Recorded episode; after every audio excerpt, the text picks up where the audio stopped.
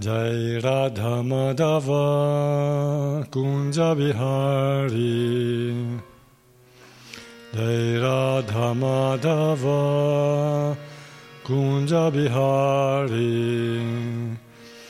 Jai Gopi Janavallabha Givaradari Jai Gopi Janavallabha Girivaradari Yashodanandana Vraja Janaranjana Vraja Janaranjana Yashodanandana Vraja Janaranjana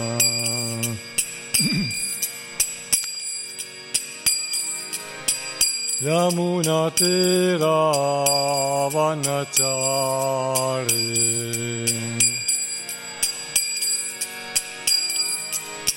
Yamunatira Vanachari.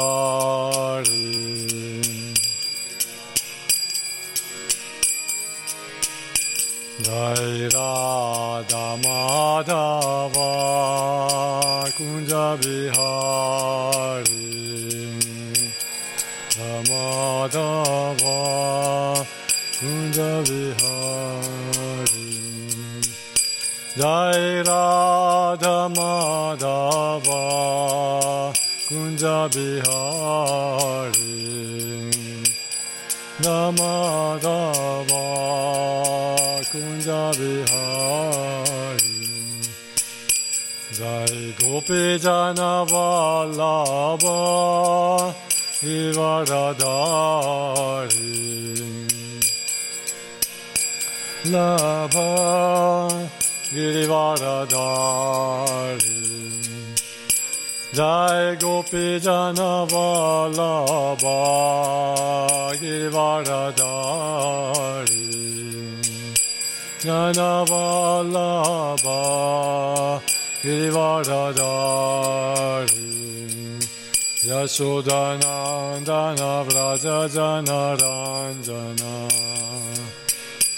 Dana Vrajajana Ranjana Yashodanandana Vrajajana Ranjana Dana Vrajajana Ranjana Yamuna Tira Vanachari. Vanachari Hare Krishna Hare Krishna. Krishna Krishna Hare Hare. Hare Rama Hare Rama. Rama Rama Hare Hare.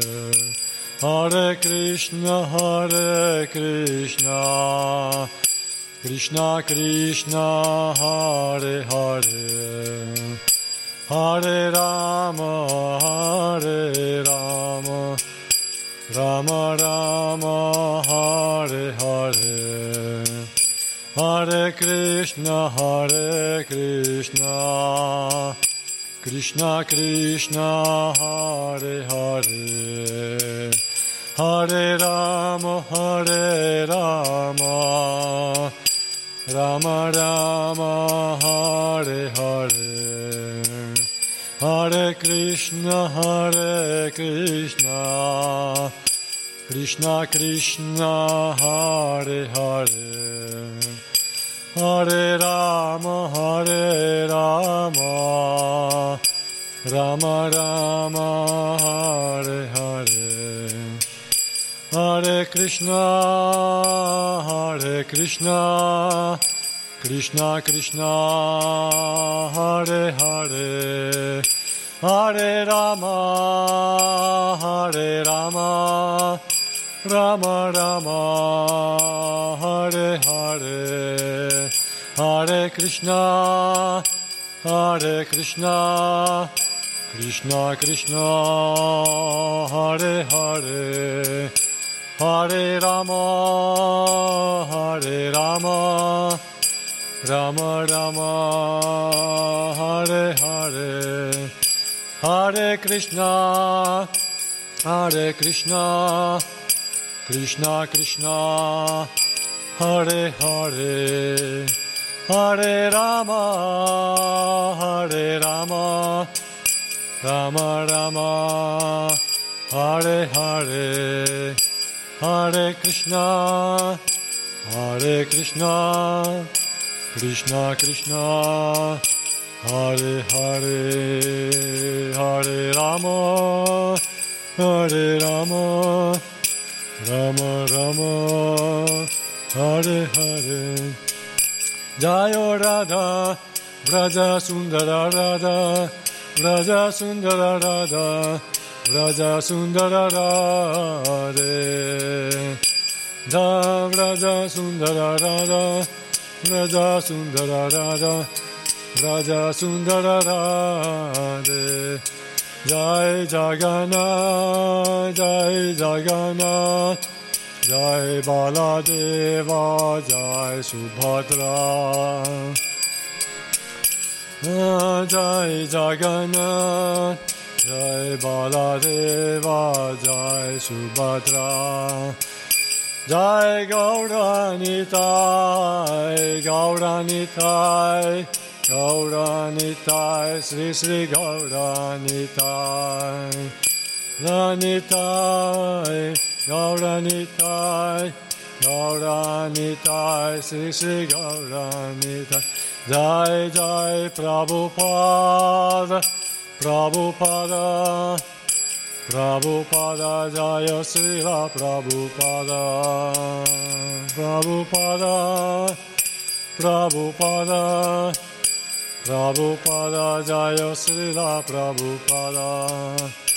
Hari Bol, Hari Bol, Hari Bol, Hari Bol. Bol, Hari Bol, Hari Bol, Gaura Hari Bol.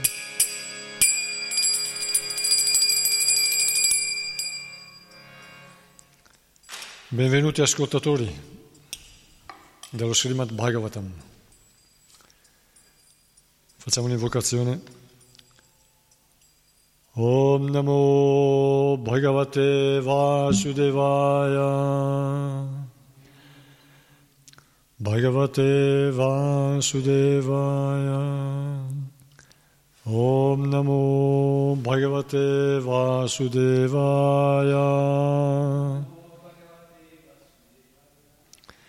Om Namo Bhagavate Vasudevaya.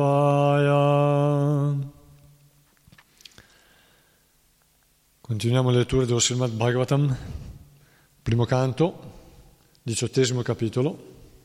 Prima leggiamo tutti i testi e poi riprendiamo la lettura dal ventiquattresimo e venticinquesimo verso dove eravamo rimasti la volta scorsa. Om Jnana Timirandasya Jnananjana Shalakaya Chakshurum Militam Yena Namo Vishnu Padaya Krishna Prishtaya Bhutale Srimate Bhaktivedanta Swaminiti Namine Namaste Sarasvati Deve Gauravani Pracharine Nirvishesha Shunyavadi Paschate Deshatarine Jaya Shri Krishna Chaitanya Prabhu Nityananda Sri Advaita Gadadhara Srivas Adigaur Bhaktavrinda Hare Krishna Hare Krishna Krishna Krishna Hare Hare Hare Rama Hare Rama Rama Rama Hare Hare. Vanchakalpatarubhyascha Kripa Sindubhyevacha Patitanam Pavanebhyo Vaishnavibhyo Namo Namah. Narayana Namaskritya Naram Chaiva Narottamam Devim Sarasvatim Vyasam Tato Jayamudirayet Offriamo il nostro rispettoso omaggio al Signore Supremo Narayana, al saggio Nara, il migliore tra gli uomini, alla, alla Dea Sarasvati, madre del sapere, a Srila Vyasadeva, l'autore, poi che quest'arma di conquista sia enunciata.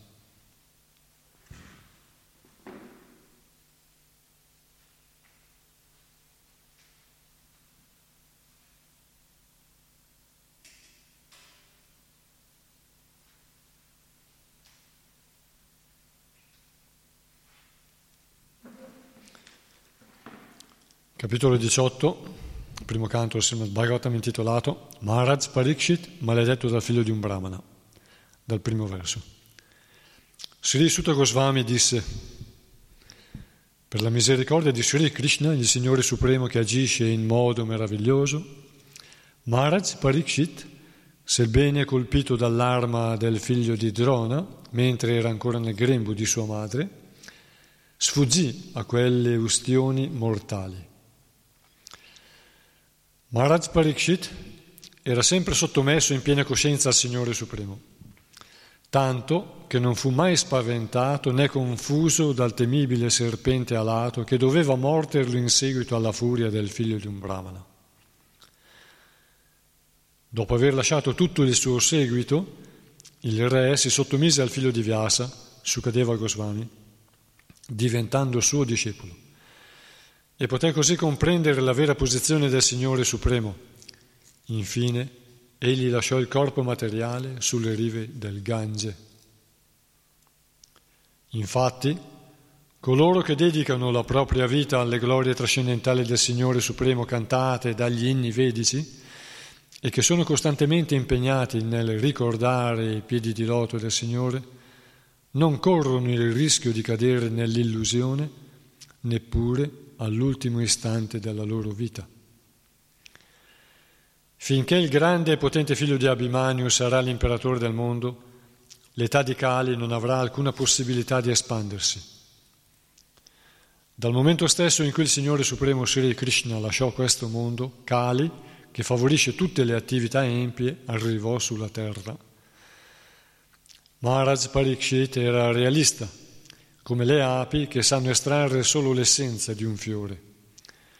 Sapeva perfettamente che in questa età di cali le attività favorevoli producono subito buoni frutti, mentre le attività sfavorevoli devono prima essere compiute per produrre effetti. Perciò non fu mai invidioso di Kali. Maharaj Parikshit Pensò che gli uomini meno intelligenti avrebbero trovato in Kali un essere molto potente, mentre chi aveva il controllo di sé non avrebbe avuto nulla da temere da lui. Il re aveva la potenza di una tigre e si preoccupò di proteggere le persone sciocche e non curanti. O saggi, come mi avevate chiesto, vi ho narrato tutto ciò che riguarda Sri Krishna in relazione alla storia del virtuoso Maharaj Pariksit. Coloro che desiderano raggiungere la perfezione totale dell'esistenza devono ascoltare con sottomissione tutto ciò che riguarda le attività e le qualità trascendentali del Signore Supremo che agisce sempre in modo meraviglioso. I virtuosi saggi dissero, O grave Sutta Goswami, che tu possa vivere molti anni e godere di una fama eterna, perché tu descrivi in modo meraviglioso le attività del Signore Supremo Sri Krishna, che sono un nettare per i mortali come noi. Noi abbiamo appena cominciato a compiere questo sacrificio del fuoco con uno scopo interessato e senza alcuna certezza del risultato a causa delle nostre imperfezioni. Il fumo ha annerito i nostri corpi ma noi siamo profondamente soddisfatti grazie al nettare dei piedi di loto del Signore Supremo Govinda che tu stai distribuendo. Il valore di un solo istante trascorso in compagnia di un devoto del Signore non può essere paragonato neppure al raggiungimento dei pianeti celesti o alla liberazione dalla materia. E che dire dei benefici materiali come la prosperità, che sono destinati ai comuni mortali. Il Signore Supremo Sri Krishna Govinda è l'unico rifugio per i più grandi di tutti gli esseri e i suoi attributi trascendentali non possono essere misurati neppure da Shiva e Brahma, i più grandi maestri di poteri mistici. Come può una persona esperta nel gustare il nettare stancarsi di ascoltare i discorsi che si riferiscono a lui? Ossuta Goswami, tu sei un saggio e un pur devoto del Signore perché la persona suprema è l'oggetto primo del tuo servizio. Ti preghiamo, dunque, di descriverci i divertimenti del Signore che trascendono ogni concetto materiale, perché siamo ansiosi di ricevere questo messaggio. O Sutta Goswami, ti preghiamo di narrarci quei discorsi che riguardano il Signore, grazie ai quali Maharaj Parikshit, la cui intelligenza era fissa sul piano della liberazione, raggiunse i piedi di loto del Signore, rifugio di Garuda, il re degli uccelli. Quei discorsi furono pronunciati dal figlio di Vyasa, Srila Sukadeva. Perciò ti preghiamo di raccontarci ciò che riguarda l'illimitato, perché questi racconti sono purificatori e supremi. Furono narrati a Maharaj Parikshit e sono molto cari ai puri devoti, perché sono impregnati di bhakti yoga. Sri Sutta Goswami disse, Oh Signore, sebbene nati da una famiglia mista, noi siamo stati elevati semplicemente per aver servito e seguito le grandi anime avanzate nella conoscenza. Anche solo conversando con queste grandi anime ci si può immediatamente purificare da tutti i difetti che derivano da una nascita inferiore. Che dire allora di coloro che sotto la guida dei grandi devoti cantano il santo nome dell'illimitato che ha illimitate potenze? Dio, la persona suprema, ha potenze illimitate e attributi trascendentali, perciò è chiamato Ananta, l'illimitato. È stato ora accertato che Egli, il Signore Supremo, è illimitato e nessuno è uguale a Lui. Di conseguenza nessuno può descrivere le sue qualità in modo adeguato. I grandi esseri celesti non possono ottenere il favore della Dea della fortuna nemmeno con le loro preghiere, ma questa stessa Dea rende servizio al Signore, anche se Lui non lo desidera. Chi può essere degno del nome di Signore Supremo se non la persona sovrana, Sri Krishna? Brahmaji raccolse l'acqua che tocca le unghie dei suoi piedi di loto per, offrirla a Shiva in segno di rispettoso benvenuto. Questa stessa acqua, il Gange, purifica l'universo intero, compreso Shiva. Le persone che hanno il controllo di sé e hanno sviluppato attaccamento per il Signore Supremo, Sri Krishna, possono troncare di colpo ogni legame con la materia compresi il corpo grossolano e la mente sottile, e partire per raggiungere la più alta perfezione dell'ordine di rinuncia che comporta la non violenza e il distacco. Orishi, la cui potenza purificatrice è come quella del sole. Cercherò ora di descrivervi i divertimenti trascendentali di Vishnu, per quanto la mia conoscenza me lo permette come gli uccelli volano nel cielo secondo la loro capacità, così i devoti eruditi descrivono il Signore secondo la loro realizzazione. Un giorno Maharaj Parikshit, mentre cacciava nella foresta armato di arco e frecce, si sentì molto stanco, affamato e assetato dopo aver inseguito alcuni cervi. Cercando una sorgente d'acqua, entrò nell'eremitaggio del celebre Samikarishi e vide il saggio seduto in silenzio con gli occhi chiusi. Gli organi di senso, la respirazione, la mente e l'intelligenza del Muni erano staccati da ogni attività materiale e lui stesso era situato nel Samadhi, al di là dei tre stadi veglia, sogno e incoscienza. Poiché aveva raggiunto una posizione trascendentale qualitativamente uguale al Supremo Assoluto. Il saggio, immerso in meditazione, era coperto da una pelle di daino e i suoi lunghi capelli compressi formavano trecce grosse e rade. Il re, con la gola arsa per la sete, gli chiese dell'acqua.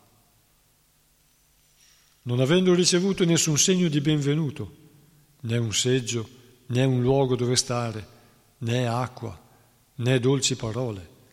Il re si sentì trascurato e così pensando si arrabbiò. O Brahmana, il re si arrabbiò e diventò invidioso del saggio Brahmana come non era mai successo prima, spinto dalle circostanze che avevano suscitato in lui una fame e una sete eccessive. Il re si sentì insultato e mentre se ne andava raccolse con la punta del suo arco un serpente senza vita e con rabbia lo mise sulle spalle del saggio, poi tornò al suo palazzo. Sulla strada del ritorno il re cominciò a riflettere e si domandò se il saggio non fosse veramente assorto in una meditazione profonda, con i sensi perfettamente controllati e gli occhi chiusi, oppure se stesse semplicemente fingendo di essere in estasi per evitare di ricevere uno kshatra di ordine inferiore. Il saggio aveva un figlio di grande potenza brahminica Mentre questi giocava con alcuni ragazzi inesperti, udì l'offesa che suo padre aveva subito dal re e disse queste parole. Sringhi, il figlio del Brahmana, disse Guardate l'offesa di questi governanti contro i loro maestri. Simili a corvi e a cani da guardia si sollevano contro i principi che regolano la loro posizione di servitori. È stabilito che i discendenti delle famiglie regali sono come cani da guardia e devono tenersi alla porta di casa. Con quale diritto possono permettersi di entrare in casa e pretendere di mangiare nello stesso piatto del padrone? Dopo la partenza di Sri Krishna, il Signore Supremo e il capo sovrano di tutti gli esseri, i dissidenti ne hanno approfittato per estendere il loro potere in assenza del nostro protettore. Perciò io stesso mi occuperò di punirli. Guardate il mio potere. Mentre parlava così con i suoi compagni di gioco, il figlio del Rishi, gli occhi rossi dalla collera, toccò l'acqua del fiume Kaushika e lanciò queste parole folgoranti. Così il figlio del Brahmana maledisse il re. Tra sette giorni un serpente alato morderà il più indegno dei componenti di questa dinastia, Maharaj Parikshit, per aver infranto i codici dell'etica, insultando mio padre. Poi, quando il ragazzo tornò all'eremitaggio e vide il serpente sulle spalle del padre, fu molto addolorato e proruppe in lacrime. O Brahmana, il rishi nato nella famiglia di Anghira Muni, Sentendo il pianto del figlio aprì a poco a poco gli occhi e vide intorno al proprio collo il serpente morto.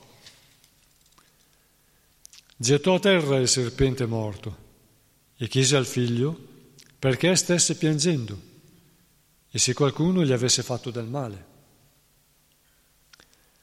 A questa domanda il ragazzo gli raccontò ciò che era accaduto. Quando il padre seppe dal ragazzo che il re, il migliore tra gli uomini, era stato maledetto, sebbene non avrebbe mai dovuto essere condannato, non si congratulò affatto col figlio, ma al contrario espresse il suo dispiacere dicendo, ahimè, che grande peccato ha commesso mio figlio, ha punito un'offesa insignificante con un pesante castigo. Figlio mio, la tua intelligenza è immatura, perciò non sai che il Re, il migliore tra gli uomini, vale tanto quanto il Signore Supremo e non deve mai essere considerato sullo stesso piano degli uomini comuni. Protetti dal suo potere insuperabile, i cittadini dello Stato vivono nella completa prosperità. Sappi, figlio mio, che il Signore che brandisce una ruota di carro è rappresentato dal regime monarchico. E quando questo regime viene abolito, il mondo intero si riempie di ladri che si gettano sui sudditi indifesi come su tanti agnelli smarriti. Abolita la monarchia e depredate da ogni tipo di malfattori le ricchezze del popolo, gravi disordini turberanno la società. Gli uomini, diventati violenti, si uccideranno e rapiranno le donne e gli animali e noi saremo responsabili di tutti questi peccati. Gli uomini si allontaneranno sistematicamente dal sentiero della civiltà evolutiva organizzata in Varna e Ashrama, secondo le occupazioni e le qualità di ognuno, dettate dalle norme vediche. Perciò essi saranno sempre più attratti dallo sviluppo economico teso al piacere dei sensi e ciò avrà l'effetto di produrre una popolazione indesiderata, composta di persone che non sono migliori dei cani e delle scimmie. L'imperatore Parikshit è un re virtuoso, altamente celebrato, ed è uno dei più grandi devoti del Signore Supremo. È un santo tra i re e ha compiuto molti sacrifici del cavallo. Quando un re simile, tormentato dalla fame e dalla sete, si sente stanco e affaticato, non merita certamente di essere maledetto. Poi il Rishi pregò il Signore Supremo e Onnipresente di perdonare il suo figlio immaturo, che essendo privo di intelligenza si era macchiato della grave colpa di maledire una persona completamente libera dal peccato, che per la sua posizione subordinata meritava ogni protezione. I devoti del Signore sono così tolleranti che anche se sono diffamati, ingannati, maledetti, rifiutati o perfino uccisi, non sono mai propensi a vendicarsi. Il saggio non prese molto sul serio l'offesa del re e si rammaricò della colpa commessa dal figlio. Generalmente gli spiritualisti, anche se sono coinvolti dagli altri nelle attività, nelle attività duali del mondo materiale, non ne soffrono e non ne traggono piacere perché sono situati sul piano trascendentale. Ora continuiamo dal verso 24 e 25 dove eravamo rimasti la volta scorsa. Qui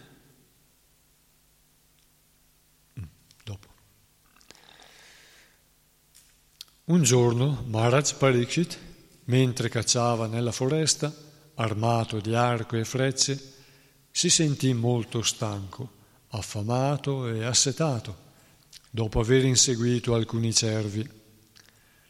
Cercando una sorgente d'acqua, entrò nell'eremitaggio del celebre Samika Rishi e vide il saggio seduto in silenzio con gli occhi chiusi. Spiegazione di Srila Prabhupada. Il Signore Supremo è così buono con i suoi puri devoti che al momento giusto li richiama a sé, creando a questo fine una serie di circostanze favorevoli per il devoto. Così fu per Maharaj Parikshit. Essendo un puro devoto del Signore, egli non aveva alcuna ragione di provare una grande stanchezza né di sentire la fame o la sete perché un devoto del Signore non è mai turbato dalle esigenze del corpo. Ma per il desiderio del Signore anche un pur devoto può apparire stanco e assetato, affinché si crei la situazione favorevole che gli permetta di rinunciare a ogni attività di questo mondo. Bisogna abbandonare ogni attaccamento o legame che ci trattiene a questo mondo prima di poter tornare a Dio. Perciò, quando un devoto è troppo preso dagli affari terreni, il Signore crea per lui una situazione che favorisca il suo distacco. Il Signore Supremo non dimentica mai il suo pur devoto, anche se questi è occupato in attività apparentemente materiali. Perciò talvolta crea una situazione difficile in cui il devoto è costretto a rinunciare alle cose di questo mondo. Il devoto vede queste situazioni come un segno del Signore, mentre gli altri le considerano sfavorevoli e causa di frustrazione. Sri Krishna aveva destinato Maharaj Parikshit a diventare lo strumento per rivelare lo Srimad Bhagavatam, come aveva destinato suo nonno Arjuna a ricevere per il bene del mondo intero il messaggio della Bhagavad Gita. Se Arjuna non fosse stato preda dell'illusione per volontà del Signore a causa dell'attaccamento familiare, il Signore non avrebbe avuto l'occasione di enunciare la Bhagavad Gita per il bene di tutti. Così, se quel giorno Maharaj Parikshit non si fosse sentito stanco e in preda alla fame e alla sete, lo Srimad Bhagavatam non avrebbe potuto essere esposto da Srila Sukadeva Goswami, la prima autorità per quanto riguarda quest'opera. Grazie, Questo è dunque il preludio al racconto delle circostanze che portarono alla narrazione dello Srimad Bhagavatam per il bene di tutti. Questo preludio comincia con le parole un giorno. Quindi Qua Srila Prabhupada dice che in questo verso, qui siamo al verso 24-25, ma in realtà è il 24 in sanscrito, Ekada, che inizia un giorno. E proprio qui inizia la vicenda che ha permesso il racconto di quest'opera, dello Srimad Bhagavatam. Anche se abbiamo già letto circa 600 versi, o anche di più, e qui inizia la, la, vicenda per cui è, è, stato narrato lo Srimad Bhagavatam, verso 24 del diciottesimo capitolo del primo canto. Qui si vedono alcune, alcune cose, si possono notare che ad esempio Maharaj Pariksit era un perfetto kshatriya, quindi gli kshatriya sono esortati fin da piccoli a sopportare le pene del corpo e comunque aveva una funzione non semplice di, di semplice sciatria, ma era addirittura imperatore, quindi grandi responsabilità. Possiamo vedere quindi che una grande personalità, qualificata come, come Maharaj Parikshit, sembra essere caduto sotto l'illusione, ma è stata volontà del Signore. E comunque aveva grandi responsabilità. E l'etica, vedi, che insegna che non bisogna mai scavalcare un superiore, rispettare gli anziani, i genitori, i brahmana e così via. E anche se possiamo vedere delle colpe in loro, ad esempio, possiamo, non colpe, possiamo vedere magari qualche volta delle, dei cedimenti, in realtà non possiamo criticare perché le grandi responsabilità possono sovraccaricare l'anima così come il Maestro spirituale, per grande misericordia, per sua grande compassione, accetta i discepoli e a volte deve soffrire per il karma dei suoi discepoli. Ma se commettesse qualche errore, piccolo errore, noi non dobbiamo criticare, perché in realtà il nostro debito verso di lui è insormontabile, così come è insormontabile il debito verso Srila Prabhupada. Quindi non dobbiamo cercare le imperfezioni, ma dobbiamo conservare la riconoscenza. E conservare la riconoscenza è una qualità di Satya Yuga, è una qualità delle grandi anime, è una qualità, una qualità dei mondi migliori, dei mondi superiori e del mondo spirituale.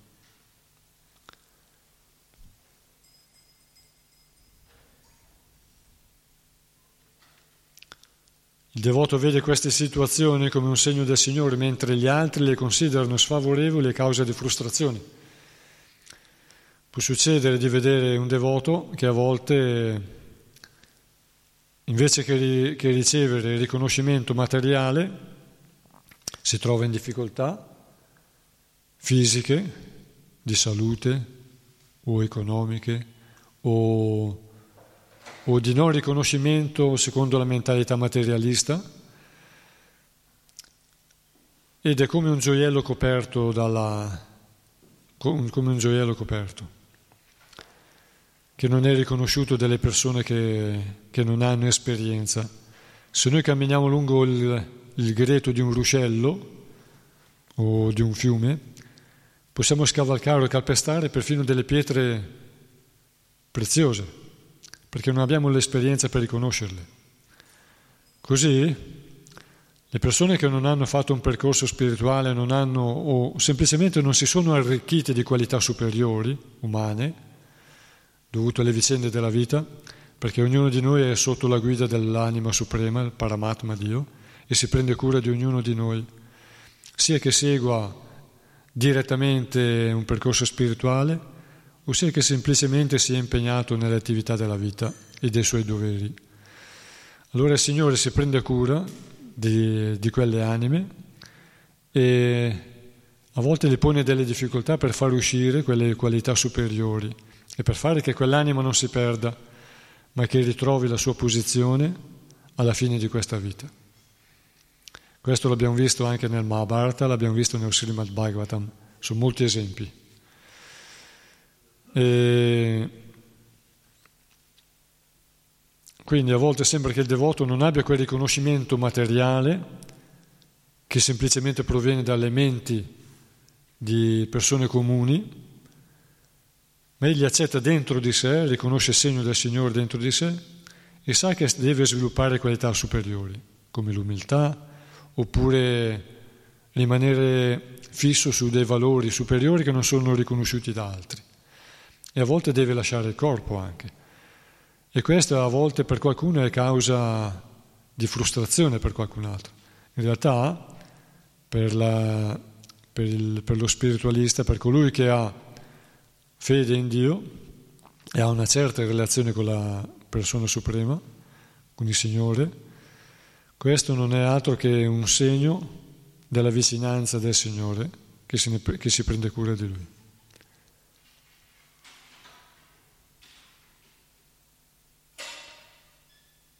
Verso 26. Gli organi di senso, la respirazione, la mente e l'intelligenza del Muni erano staccati da ogni attività materiale e lui stesso era situato nel Samadhi, al di là dei tre stadi, veglia, sogno e incoscienza, poiché aveva raggiunto una posizione trascendentale qualitativamente uguale al Supremo Assoluto. Spiegazione di Srila Prabhupada. Sembra che il Muni fosse in profonda meditazione yoga quando il re entrò nel suo eremitaggio.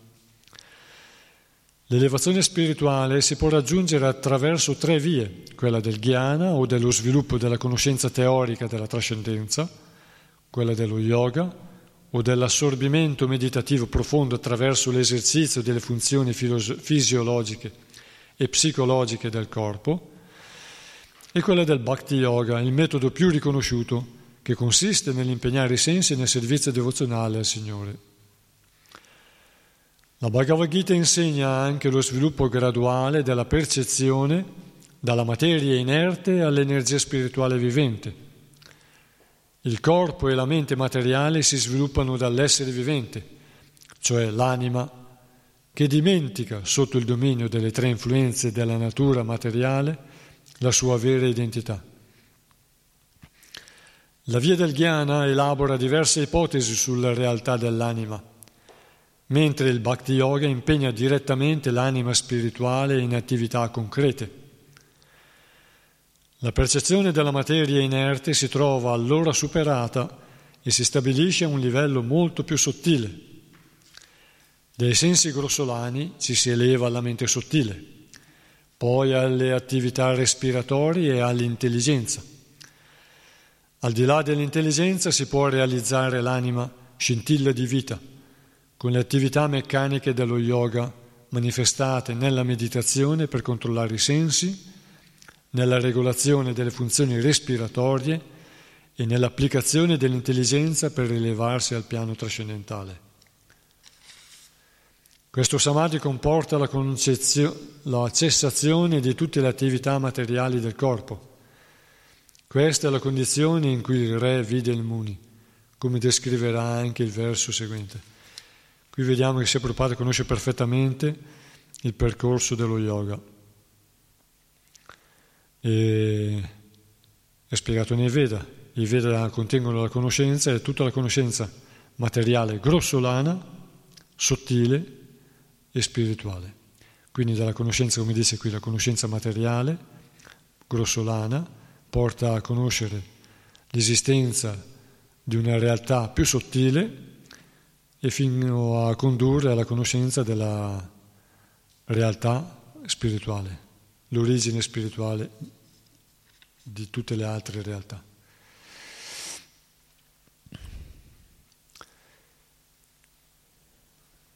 Potete fare domande, eh?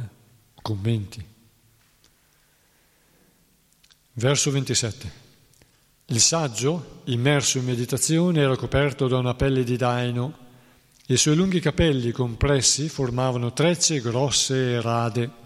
Il re, con la gola arsa per la sete, gli chiese dell'acqua. Spiegazione. Il re, tormentato dalla sete, chiese dell'acqua al, saggio, anche se questi era immerso in una profonda meditazione. Tale gesto, compiuto da un re così nobile e devoto, fu certamente voluto dalla provvidenza altrimenti tale azione senza precedenti non avrebbe mai potuto aver luogo. Maharaj Parikshit fu dunque posto in questa situazione spiacevole in modo che lo Srimad Bhagavatam potesse, potesse essere rivelato. Infatti quando il re, un re come lui, formato in una cultura vedica in modo perfetto e perfettamente rispettoso dei brahmana, avendo visto questo saggio in meditazione, in genere non avrebbe disturbato ma avrebbe rispettato la sua meditazione, come fanno tutti i devoti. Quando vedono un devoto assorto nella, nel canto della Gayatri o se non è necessario non lo disturbano. Invece qui, spinto da delle circostanze volute dal Signore Supremo, dall'interno, lo ha spinto a commettere un errore, per fare in modo che poi avrebbe, avrebbe potuto manifestarsi la narrazione dello Srimad Bhagavatam, di questo testo. Verso 28. Non avendo ricevuto nessun segno di benvenuto, né un seggio, né un luogo dove stare, né acqua, né dolci parole, il re si sentì trascurato e così pensando si arrabbiò. Spiegazione di Srila Prabhupada. Le leggi dell'ospitalità, secondo i codici vedici, vogliono che anche un nemico, quando è ricevuto a casa nostra, sia accolto con ogni rispetto, tanto da non dargli neppure l'impressione di trovarsi nella casa di un nemico. Quando Sri Krishna, accompagnato da Arjuna e Bhima, andò a casa del loro nemico Jarasandha, nella provincia di Magadha, questi offrì ai suoi rispettabili nemici un'accoglienza regale. Uno di loro, cioè Bhima, dovette anche combattere contro Jarasandha, ma ciò non impedì che fossero accolti con tutto il rispetto dovuto. La sera si sedevano insieme come amici e il giorno combattevano violentemente mettendo in pericolo la loro vita. Queste sono le leggi dell'ospitalità. Anche l'uomo più povero, che non ha niente da offrire al suo invitato, deve almeno presentargli una stuoia di paglia per sedersi, un bicchiere d'acqua e dolci parole di benvenuto. Perciò, per ricevere un ospite, amico o nemico che sia, non c'è bisogno di grandi spese, è solo questione di buone maniere. Quando Maharaj Parikshit varcò la soglia della capanna di Samika Rishi, non si aspettava da lui un'accoglienza regale, perché sapeva che i santi e i rishi non possiedono alcuna ricchezza materiale, ma non avrebbe mai creduto di vedersi negare una stuoia di paglia, un bicchiere d'acqua e qualche dolce parola. Dopotutto non era un ospite ordinario e neppure un nemico del rishi, perciò la fredda accoglienza del saggio lo lasciò stupefatto. In realtà il re Aveva ragione di arrabbiarsi col Rishi nel momento in cui sentiva l'ardente bisogno di spegnere la sua sete. Era del tutto naturale per un re arrabbiarsi in una situazione così grave. Ma poiché Maharaj Parikshit era lui stesso un grande santo, il fatto che avesse agito così non può che farci meravigliare. Bisogna dunque concludere che quel gesto fu compiuto per la volontà del Signore. Il re era un grande devoto del Signore il saggio non era meno di lui, ma per la volontà del Signore si vennero a creare quelle circostanze che spinsero il re a spezzare ogni legame con la famiglia e col regno e a diventare un'anima completamente sottomessa ai piedi di loto di Sri Krishna. Il Signore misericordioso talvolta mette il suo devoto di fronte a situazioni simili per sottrarlo al fango dell'esistenza materiale e condurlo a sé, anche se sembra esteriormente che il devoto sia in preda a qualche frustrazione. I devoti sono sempre sotto la protezione del Signore e in ogni circostanza, nel successo come nel fallimento, il Signore continua a essere la loro guida suprema. Così pure i devoti accettano tutte le condizioni, anche quelle avverse, come una benedizione del Signore. Qui si vede anche che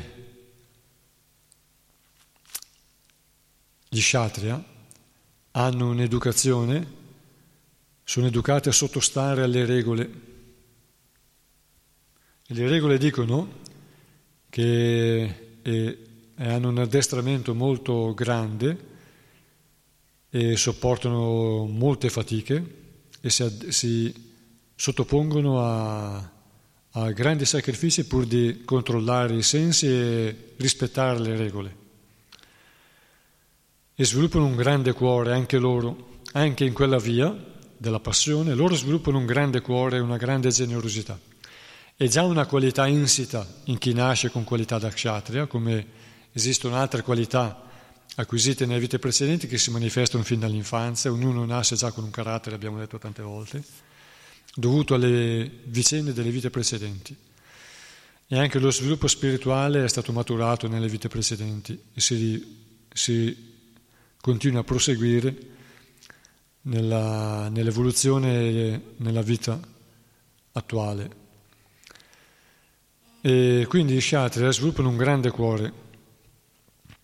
Perfino col nemico sono in grado di manifestare una amicizia che non è diplomazia, ma è generosità.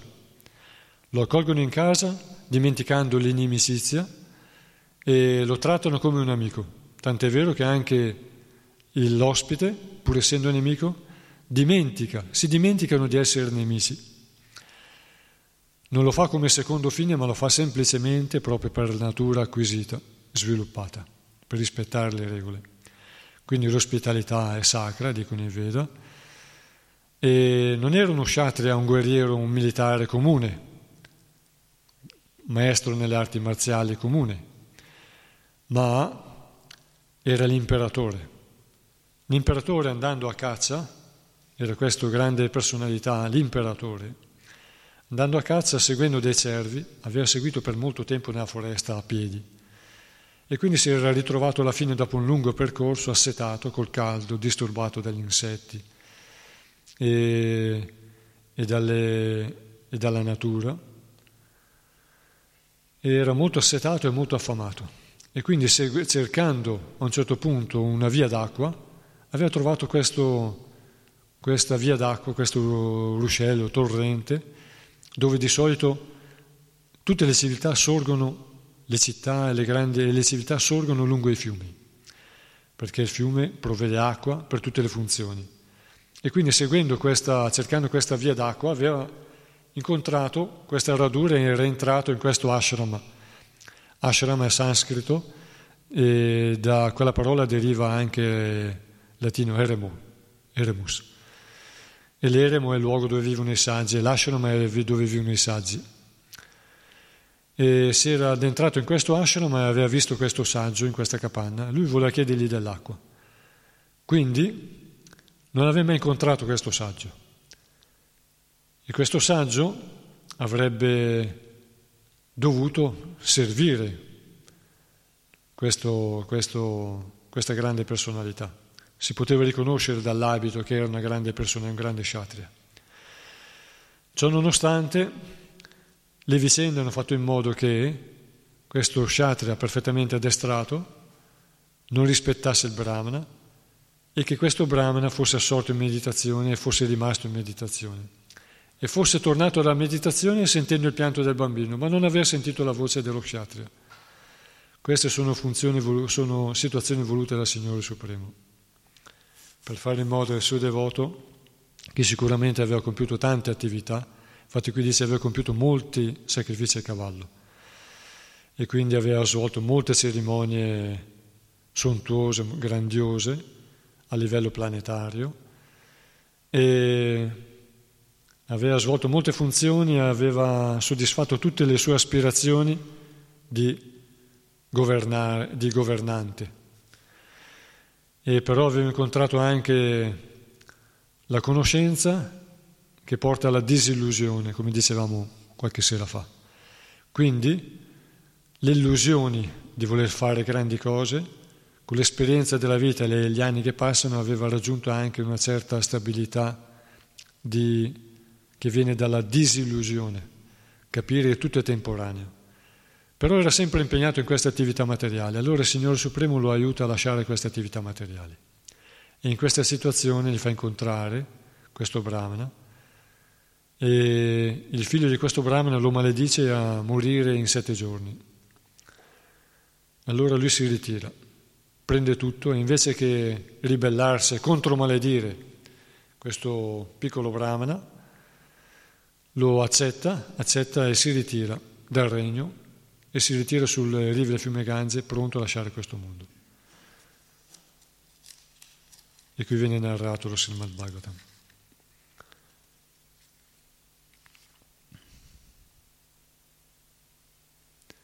Verso 29.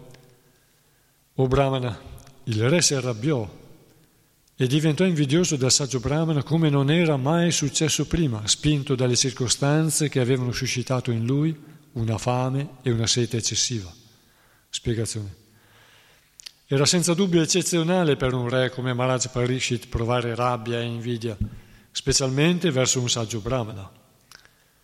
Il re sapeva bene che i Brahmana, i saggi, i bambini, le donne e gli anziani non possono in alcun caso essere puniti dal re Similmente un re che si rendesse colpevole di una grave mancanza non deve mai essere considerato un malfattore. In questo caso Maharaj Pariksit provò collera e invidia verso il saggio a causa della fame e della sete. Ma tutto avvenne per volontà del Signore. Il re aveva ragione di punire il suo suddito per averlo accolto con tanta freddezza e averlo trascurato. Ma poiché il colpevole era un saggio e un brahmana, il fatto non aveva precedenti. Come il Signore non è mai invidioso di nessuno, così anche il suo devoto non è mai invidioso di nessuno. L'unica spiegazione del comportamento di Maharaj Parikshit risiede nel fatto che il Signore aveva voluto così. Qui dice che come il Signore non è mai invidioso di nessuno, così anche il suo devoto non è mai invidioso di nessuno. Eh, il devoto ha delle belle qualità e ha una grande fortuna di avere la conoscenza dei Veda insegnati attraverso un maestro spirituale qualificato come Prabhupada. E ha la bella qualità il devoto che anche se non è perfetto, per amore verso il maestro spirituale, verso Krishna, Egli si sottomette ai consigli e alle istruzioni e cerca di rettificarsi. Può sbagliare, ma non diventa invidioso di, di chi gli dà consigli e si sforza di rettificarsi. E questa è una grande qualità. Verso 30. Il re si sentì insultato e mentre se ne andava raccolse con la punta del suo arco un serpente senza vita e con rabbia lo mise sulle spalle del saggio, poi tornò al suo palazzo. Spiegazione. Il re volle vendicarsi del saggio, sebbene non fosse solito compiere azioni così sciocche. Al, molen- al momento di andarsene, per la volontà del Signore, il re trovò per terra un serpente morto e pensò di ricambiare la fredda accoglienza del saggio in modo adeguato. Così gli offrì come ghirlanda il corpo del serpente.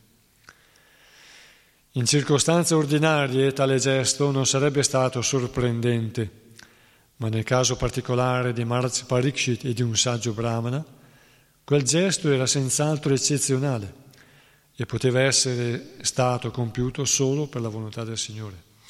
Verso 31. Sulla strada del ritorno il re cominciò a riflettere e si domandò se il saggio non fosse veramente assorto in una meditazione profonda, con i sensi perfettamente controllati e gli occhi chiusi, oppure se stesse semplicemente fingendo di essere in estasi per evitare di ricevere uno kshatriya di ordine inferiore. Spiegazione di Srila Prabhupada. Essendo un devoto del Signore, il re si pentì del suo gesto e cominciò a domandarsi se il saggio fosse veramente in un'estasi meditativa o facesse finta di esserlo per, per evitare di ricevere il re, che era uno kshatriya e quindi apparteneva a una classe sociale inferiore. Tale pentimento nasce nel cuore di un'anima virtuosa appena commette anche il minimo sbaglio. Srila Vishwanath Chakravarti Thakur e Srila Jiva Goswami non credono che l'azione del re fosse il risultato di qualche errore passato. Si trattava piuttosto di un piano del Signore perché il re potesse tornare a Dio nella sua dimora originale. Secondo Srila Vishwanath Chakravarti, si, tra- si trattava senza dubbio di un piano del Signore e per la volontà del Signore il re fu posto in quella situazione difficile. Il suo piano prevedeva che Maharaj Parikshit fosse maledetto dal figlio inesperto di un brahmana, contaminato dall'influenza di Kali, e che di conseguenza lasciasse per sempre la famiglia e la casa. Avrebbe così potuto incontrare Sukadeva Goswami, che gli avrebbe presentato questa grande opera che è lo Srimad Bhagavatam, considerata l'incarnazione letteraria del Signore. Questa incarnazione letteraria di Krishna offre numerose informazioni affascinanti sui divertimenti trascendentali del Signore, come la sua rasa lila con le pastorelle spirituali di Vrajabhumi. Questo particolare divertimento del Signore ha un significato speciale. Perciò chiunque lo ascolti nel metodo giusto, nel modo giusto, si allontanerà sicuramente da ogni desiderio sessuale, materiale, per impegnarsi su, sul sentiero del sublime servizio devozionale al Signore. In conclusione, se un pur devoto deve affrontare qualche situazione difficile in questo mondo, è solo per favorire la sua elevazione a un piano spirituale più elevato. Per esempio, ponendo Arjuna e Pandava in una situazione difficile a causa degli intrighi dei loro cugini, il Signore preparò la battaglia di Kurukshetra che doveva permettergli di manifestarsi nella forma sonora della Bhagavad Gita. Similmente, ponendo il re Parikshit in una situazione spiacevole, il Signore creò le circostanze che dovevano permettere la manifestazione dello Srimad Bhagavatam. Il re era tormentato dalla fame e dalla sete solo in apparenza, perché in passato aveva sopportato situazioni ben peggiori, quando per esempio era ancora nel grembo della madre, dove il calore ardente della Brahmastra lanciato su di lui da Ashvattama non lo aveva disturbato. La sofferenza del re aveva dunque un carattere molto particolare perché era senza precedenti. I devoti come Maharaj Parikshit sono abbastanza forti da tollerare le sofferenze che la volontà del Signore fa loro provare e non ne sono mai disturbati. È evidente dunque che nel caso di Maharaj Parikshit tutta la situazione era stata pianificata dal Signore. Qui possiamo notare due passaggi interessanti. Che Srila Vishwanath Chakravarti Thakur e Srila Jiva Goswami non credono che l'azione del re fosse il risultato di qualche errore passato. Significa che le attività colpevoli del passato, il karma, ci fa assumere poi delle scelte, delle azioni goffe, nel senso piene di errori, ignoranza, e quindi che, commis- che le azioni che ha compiuto Maharaj Parikshit può sembrare una cosa goffa, una, uno sbaglio, un errore, una, una scelta sbagliata, una, una mossa che non doveva fare. Ma dice appunto che Srila Vishwanath Chakravarti e Srila Jiva Goswami, il più grande Vaishnava studioso delle scritture, non credono che l'azione del re fosse il risultato di qualche errore passato. Quindi non era l'azione di karma, si trattava piuttosto di un piano del Signore perché il re potesse tornare a Dio nella sua dimora originale. E un altro passaggio dice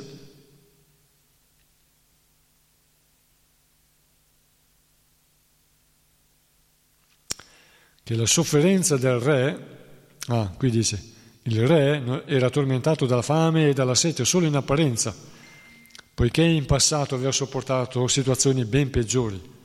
Quando per esempio era nel grembo della madre, quando il calore ardente del Brahmastra lanciato su di lui da Ashvattama non lo aveva disturbato.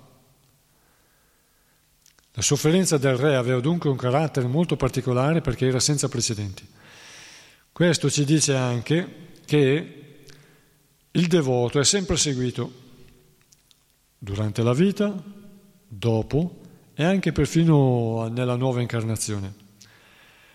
La sofferenza del devoto, la situazione del devoto, le condizioni in cui nasce il devoto, sono diverse da quelle in cui nasce un'anima, il devoto, in vite precedenti è stato nelle stesse condizioni di chi ha commesso errori gradualmente si diventa devoti, quindi quando si dice che la condizione del devoto, pur non essendo magari stato sempre devoto, probabilmente, però la condizione anche quando il devoto è dentro il grembo materno, non soffre come le altre anime che sono semplicemente coinvolte nella materia dovuto alle loro colpe passate. Ma il devoto, per la grazia del Signore, è curato anche quando è nel grembo materno e soffre di meno. E anche quando sta lasciando il corpo, non lascia il corpo, quando è il momento della morte, le miserie della vita sono nascita, vecchiaia, malattia e morte. I Veda le, le riuniscono in questo modo, le, le catalogano in questo modo. La nascita è una grande sofferenza, nove mesi dentro il grembo materno, l'atto della nascita è una sofferenza, e poi i mesi che seguono, in cui noi non possiamo neanche sollevare la testa, non possiamo grattarci, non possiamo neanche manifestare i nostri bisogni, non possiamo nemmeno dare indicazioni di quali sono i nostri bisogni e i nostri disturbi, quindi è una sofferenza che si porterà anche dopo. Nascita, la vecchiaia, la malattia e la morte. Sono sofferenze e miserie della vita e i Veda ci insegnano il maestro spirituale ci insegna che la vita umana è fatta per liberarsi da queste miserie e tocca a noi diventare, però, diventare determinati a uscire da queste miserie, adottare una condotta per uscire da queste miserie. E il devoto è seguito durante la vita, prima della nascita, dopo, durante la vita e anche al momento della morte e dopo.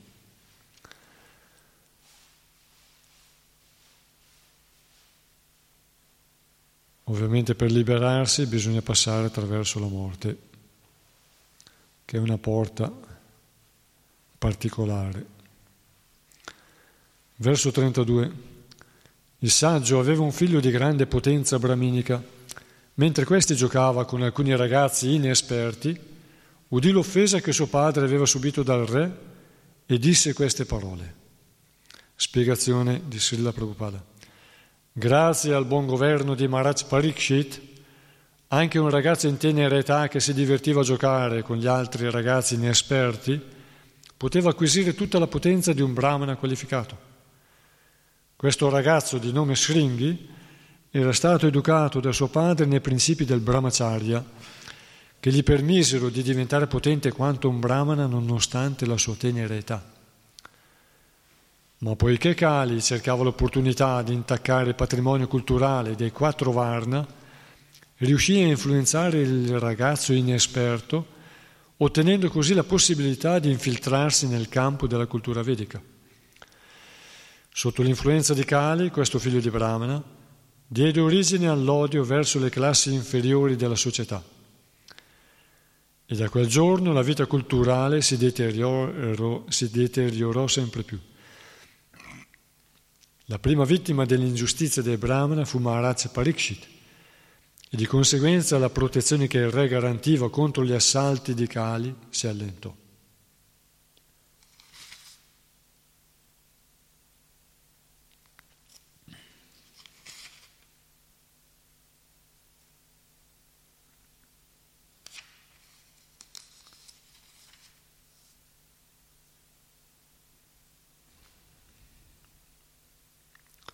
Qui ci sono tutti i passaggi logici di come Kali, che è una personalità, come tutte le manifestazioni materiali hanno alla, come causa una personalità.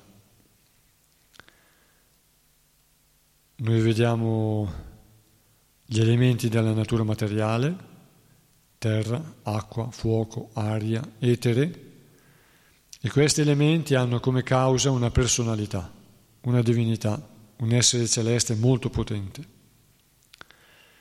Così per qualcuno il fuoco è semplicemente qualcosa per scaldare o per eh, cucinare, per altre persone che hanno più realizzazioni invece è, è un'entità molto potente, è una divinità. Così il Brahmana impiega il fuoco per inviare l'offerta durante il sacrificio del fuoco, per inviare le offerte al Signore Vishnu tramite il Dio del fuoco, Agni, inviarle agli esseri celesti, soddisfare gli esseri celesti e soddisfare Vishnu, direttamente o indirettamente. E qui vediamo i passaggi che Kali, questa manifestazione, questa entità, questa personalità, che tende sempre a commettere, eh, a, diffondere corruzione, corruzione dell'etica, si era infiltrato attraverso un piccolo brahmana inesperto, immaturo, che però aveva questo potere sviluppato essendo nato nella famiglia di un brahmana, figlio di brahmana, osservando il padre, aveva iniziato, e essendo istruito dal padre, aveva iniziato anche lui a, a seguire delle pratiche per sviluppare le qualità di Brahmana e quindi anche potere spirituale brahminico. Però non aveva tutta la cultura di un Brahmana adulto e si è lasciato trasportare dalla sua eh, supponenza, dalla sua superbia per compiere un atto contro l'etica originale, quella di maledire un imperatore che è lo stesso che permette ai brahmana di vivere in modo pacifico, di essere protetti e di poter crescere e praticare le loro, le loro, di compiere le loro pratiche religiose. La prima vittima dell'ingiustizia dei brahmana fu Maharaj Parikshit e di conseguenza la protezione che il re garantiva contro gli assalti di Kali si allentò. Tolto di mezzo un grande vigile come, come Maharaj Parikshit, tutta la società si è degradata e siamo entrati nel Kali Yuga. Verso 33. Sringhi, il figlio del Brahmana, disse Guardate l'offesa di questi governanti contro i loro maestri. Simili a corvi e a cani da guardia si sollevano contro i principi che regolano la loro posizione di servitori. Spiegazione. I Brahmana sono considerati la testa e il cervello del corpo sociale mentre gli kshatriya sono considerati le braccia. Le braccia sono necessarie per proteggere il corpo da ogni pericolo, ma devono agire secondo le direttive della testa e del cervello. Questo è l'ordine naturale stabilito dalla volontà suprema ed è confermato dalla Bhagavad Gita quando afferma che i quattro Varna, Brahmana, Kshatriya, Vaishya e Sudra, sono determinati dalle qualità e dall'occupazione di ogni individuo il figlio di un brahmana ha naturalmente buone possibilità di diventare a sua volta un brahmana, sotto la guida esperta del padre, così come il figlio di un medico ha buone possibilità di diventare un medico qualificato. Il sistema dei Varna è fondato su basi scientifiche. Il figlio deve sviluppare in sé le qualità del padre. Soltanto così potrà diventare un brahmana o un medico. Anche chi è nato in una famiglia di brahmana o di medici non può pretendere di essere un brahmana o un medico se non ha le qualità richieste. Questo è il verdetto di tutte le scritture che trattano dei Varna. Sringhi, figlio qualificato di un grande, di un grande brahmana, era dotato di tutti i poteri brahminici sia per nascita sia per educazione. Ma a causa dell'inesperienza propria della sua giovane età diede prova di mancanza di cultura. Sotto l'influenza di Kali, egli divenne orgoglioso dei propri poteri brahminici e a torto giudicò Maharaj Parikshit paragonandolo a un corvo e a un cane da guardia. I re sono certamente i guardiani dello Stato nel senso che controllano attentamente le frontiere dello Stato per proteggerlo e difenderlo. Ma paragonare il re a un cane da guardia denota una grande mancanza di educazione. Così i poteri brahminici cominciarono a perdersi e si cominciò a dare importanza ai diritti ottenuti per nascita, senza tener conto della cultura dell'individuo. Con l'età di Kali cominciò dunque la caduta dei brahmana. E poiché i brahmana sono la testa dell'ordine sociale, tutti gli altri gruppi della società cominciarono anch'essi a deteriorarsi. Il padre di Sringhi, come vedremo in queste pagine, deplorò molto il fatto che la cultura brahminica cominciasse a degradarsi. Quindi il re è guardiano dei confini. Alcuni al giorno d'oggi pensano che è sbagliato con, eh, controllare i confini. Ovviamente noi siamo in Kali Yuga, controllare i confini vuol dire creare separazione con i paesi confinanti. E Kali Yuga è l'età della discordia. E cosa significa creare confini? Significa creare separazione e creare eh, a volte motivo di attrito e di discordia. Perché creare separazione vuol dire creare non, non eh, comunione, non, non accettazione. Però ovviamente, come un padre non lascia entrare in casa chiunque per tutelare i figli, la figlia, le figlie, il patrimonio, la sua cultura, la moglie, se stesso, non lascia entrare chiunque, ma lascia entrare coloro che sono in sintonia con lui. Così anche il re, capo di Stato, ha il dovere, o ha il diritto anche il dovere, di controllare che chiunque entri non sia qualcuno che porta più disordine di quello che c'è già in Kali. Quindi bisogna accogliere, accettare, ma non è contro religione controllare i confini, e mettere un controllo e accogliere chi ne è degno. Il padre lo fa e a misure più grandi lo fa anche il re.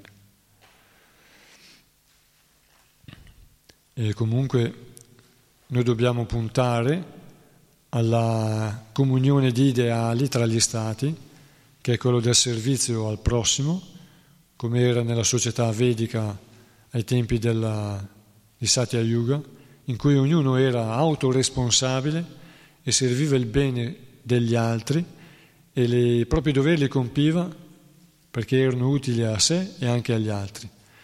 Questa è l'unica società dove non c'è bisogno di governanti. Infatti in Satya Yuga non c'erano gli kshatriya, non c'erano i governanti. E la religione era seguita pienamente da ogni abitante, pieno di qualità virtuose. Verso 34. È stabilito che i discendenti delle famiglie regali sono come cani da guardia e devono tenersi alla porta di casa. Con quale diritto possono permettersi di entrare in casa e pretendere di mangiare nello stesso piatto del padrone? Spiegazione di Srila Prabhupada.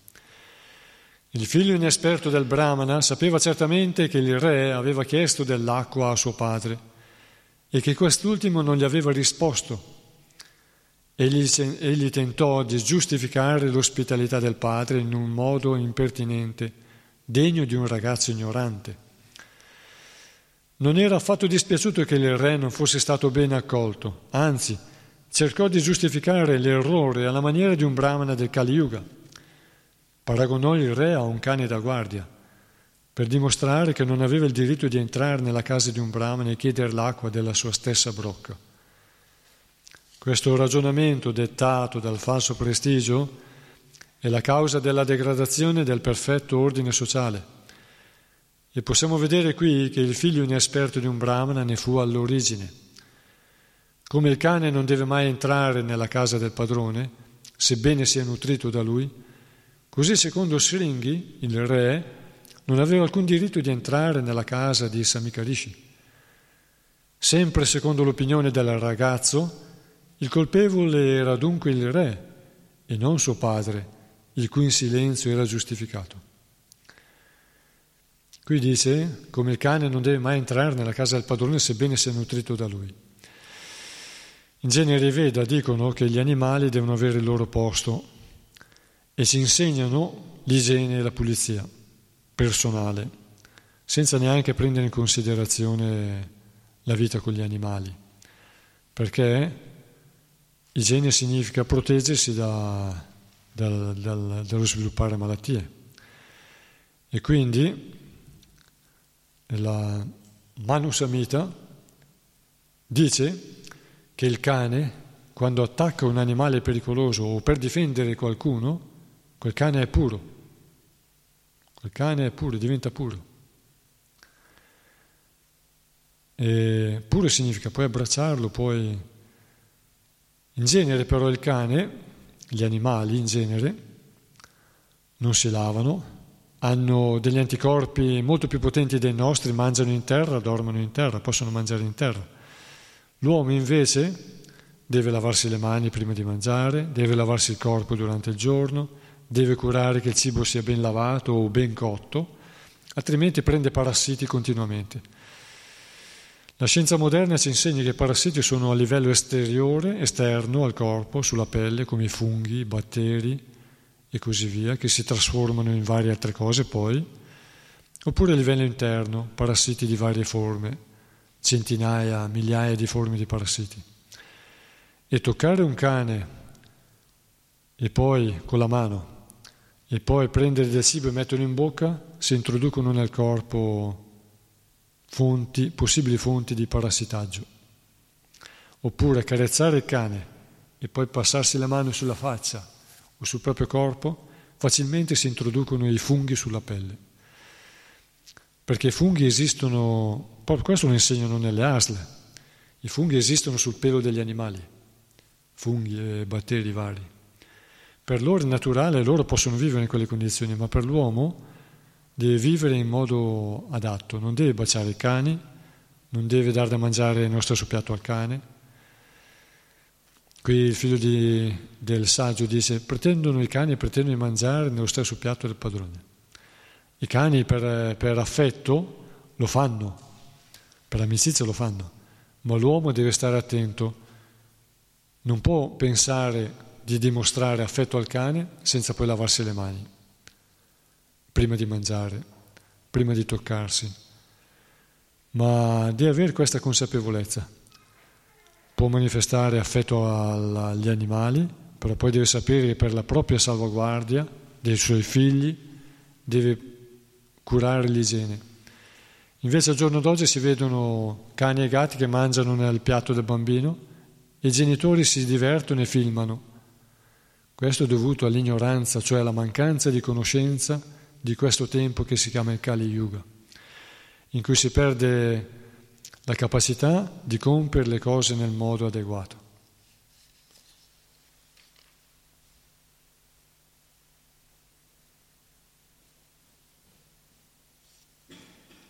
Verso 35. Dopo la partenza di Sri Krishna, il Signore Supremo e il capo sovrano di tutti gli esseri, i dissidenti ne hanno approfittato per estendere il loro potere in assenza del nostro protettore. Perciò io stesso mi occuperò di punirli. Guardate il mio potere. Spiegazione. L'inesperto Brahmana, insuperbito dal suo piccolo Brahmateggia, che vuol dire potere di Brahmana, cadde sotto l'influsso del Kali Yuga Maharaj Parikshit aveva permesso a Kali di stabilirsi in quattro luoghi che abbiamo già descritto, ma il re governava lo Stato in modo così esperto che Kali ebbe difficoltà a trovare i luoghi che gli erano stati assegnati. L'esponente del Kali Yuga si mise dunque a cercare l'occasione di stabilire la sua autorità e per la volontà del Signore trovò una brezza nell'orgoglioso figlio di un brahmana. Il piccolo brahmana volle far mostra del suo potere distruttivo e ardì maledire un grande re come Maharaj Parikshit. Voleva sostituire Sri Krishna in sua assenza. Queste sono le principali caratteristiche caratteristiche dei ribelli che cercano, sotto l'influsso del Kali Yuga, di prendere il posto di Sri Krishna. Appena essi ottengono qualche potere, si, precla- si proclamano incarnazioni di Dio. Sono numerose queste incarnazioni di Dio apparse sulla faccia della terra. Esse sviano la gente innocente esigendo il loro rispetto al fine di mantenere la propria gloria personale. In altre parole, Kali trovò la possibilità di stabilire il suo regno attraverso Sringhi, questo figlio di Brahmana. Cosa significa? Significa che se noi non abbiamo la, una perfetta conoscenza e se non siamo guidati, se non siamo assistiti dalla guida di persone più esperte di noi, possiamo credere che le parole che, che girano nella nostra mente, i pensieri che si affacciano nella nostra mente, siano di ispirazione divina a volte. E quindi possiamo trascinare molte persone dicendo l'ha detto Dio e altre persone meno, quindi di scarsa conoscenza, possono proclamare quello è il nostro profeta, quello è il nostro maestro, quello è il nostro... E quindi possono uscire incarnazioni, numerose incarnazioni di Dio, che però non sono riconosciute dalle scritture. E questo genera altro disturbo un'atmosfera di Kali che è già disturbata. E Kali è iniziato 5.000 anni fa. Verso 36. Mentre parlava così con i suoi compagni di gioco, il figlio del Rishi, gli occhi rossi dalla collera, toccò l'acqua del fiume Kaushika e lanciò queste parole folgoranti. Spiegazione. Come indica questo verso, le circostanze in cui Maharaj Parikshit fu maledetto lasciano intravedere una certa mancanza di maturità. Sringhi voleva mostrare la sua audacia ai suoi compagni di gioco, irresponsabili come lui. Qualunque uomo di giudizio gli avrebbe impedito di provocare un danno simile all'intera società umana. Condannando a morte un re come Maharaj Parikshit per far mostra dei suoi poteri brahminici, il figlio inesperto del Brahmana commise un grave errore. provocò un danno simile, provocò un danno all'intera società umana. Verso 37. Così il figlio del Brahmana maledisse il re. Tra sette giorni un serpente alato morderà il più indegno dei componenti di questa dinastia Maharaj Parikshit per aver infranto i codici dell'etica insultando mio padre. Spiegazione. Cominciò così l'uso sconsiderato dei poteri brahminici, che porterà i brahmana del Kali Yuga a perdere ogni potere e ogni cultura propri dei brahmana. Il figlio del brahmana considerò Maharaj Parikshit un kulangara, il disonore della dinastia, mentre in realtà questo termine si applicava a lui perché fu a causa sua che i Brahmana persero tutti i loro poteri, come un serpente a cui vengono spezzati i denti veleniferi. Il serpente è temibile soltanto finché ha i denti intatti, altrimenti fa paura solo ai bambini. La persona di Kali vinse dapprima il figlio del Brahmana, poi attaccò gli altri Varna.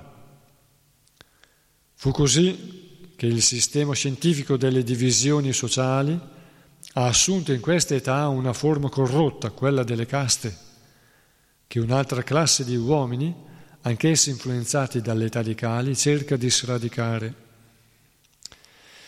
Bisogna scoprire la causa prima di questa degradazione e non cercare di condannare l'istituzione del Varna Ashrama senza conoscerne il valore scientifico. Quindi qui parla di, della mancanza di conoscenza propria di questa nostra era, che fa in modo che chi nasce, che chi è nato da qualche secolo nelle, nelle classi sociali più alte, considerate le più alte, tipo quelle del Brahmane e degli Kshatriya, che dovrebbero essere le più alte perché manifestano i, le persone di quelle classi sociali manifestano le qualità più alte. E quindi non sono per eredità come è il sistema delle caste di questa epoca di ignoranza, ma sono per eh, qualità riconosciute fin dall'infanzia e manifestate, quindi per nascita e per addestramento, dice prima in un verso precedente anche Sri Prabhupada. Quindi caste, le caste sono una deviazione del Varnashrama che ha un valore scientifico per l'evoluzione della società e un'altra classe di uomini, un'altra classe di uomini che è ancora più scarsa di conoscenza perché infrange tutte le tradizioni, anch'essi influenzati dall'età di Kali, cerca di sradicare. Quindi se non vanno bene le caste non ci deve essere nessuna classe.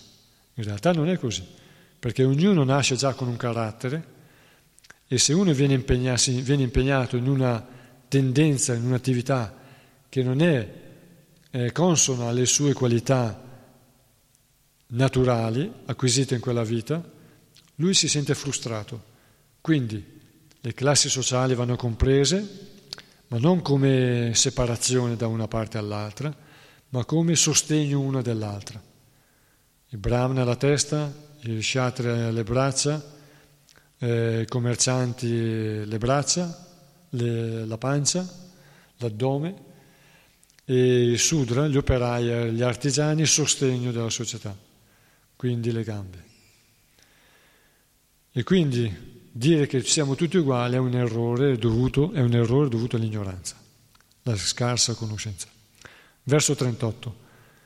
Poi, quando il ragazzo tornò all'eremitaggio e vide il serpente sulle spalle del padre, fu molto addolorato e proruppe in lacrime. Spiegazione. Il ragazzo non si sentiva contento di aver commesso un errore così grave e piangendo cercava di alleviare il peso che gli opprimeva il cuore.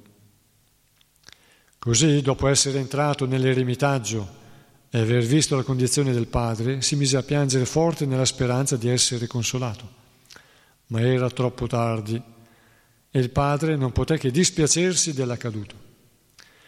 Quindi l'anima sente la voce della, dell'anima suprema, Dio nel cuore, la voce della coscienza. Quindi ha fatto quella, si dice, quella sparata, quell'attività di superbia, di orgoglio, però poi non è rimasto scontento, non è rimasto contento e soddisfatto, perché il Signore non era contento di quello che lui ha fatto. Allora da bambino si è messo a piangere e non piangeva tanto per i dispiaceri del padre, ma piangeva perché qualcosa è successo dentro di lui e si sentiva a disagio e, e infelice. Verso 39. O Brahmana, il Rishi, nato nella famiglia di Anghira Muni, sentendo il pianto del figlio, aprì a poco a poco gli occhi e vide intorno al proprio collo il serpente morto. Verso 40. Gettò a terra il serpente morto e chiese al figlio perché stesse piangendo e se qualcuno gli avesse fatto del male. A questa domanda il ragazzo gli raccontò ciò che era accaduto. Spiegazione di Srila Prabhupada. Il padre non diede molta importanza al fatto di avere un serpente morto intorno al collo e semplicemente lo gettò via. In realtà non c'era stata una vera e propria offesa da parte di Maharaj Parikshit, ma lo sciocco ragazzo prese il fatto molto seriamente e sotto l'influenza di Kali maledisse il re, mettendo fine a un felice capitolo della storia. Questo è anche il nostro pensiero. Noi potremmo pensare, ma in realtà era un bel tempo quello. Però potrebbe sembrare un sentimentalismo e una, una manifestazione di, un po' materiale della mente. In realtà Prabhupada lo dice, che quell'attività di, di Kali mise fine a un felice capitolo della storia, a un bel modo di condurre la società. Infatti Veda si preoccupano di ripristinare l'ordine nella società. E quindi non è sentimentalismo e non è materialismo, ma è, benché la società eh, del Varna Ashrama abbia un fine anche materiale, ma il fine dell'evoluzione della società spirituale. E quindi anche i Veda si preoccupano anche dell'aspetto materiale.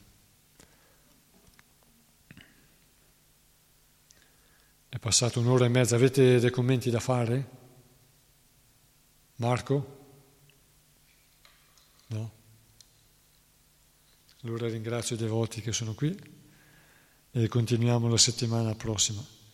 Granta Raj Srimad Bhagavatam Ki Srila Prabhupada Ki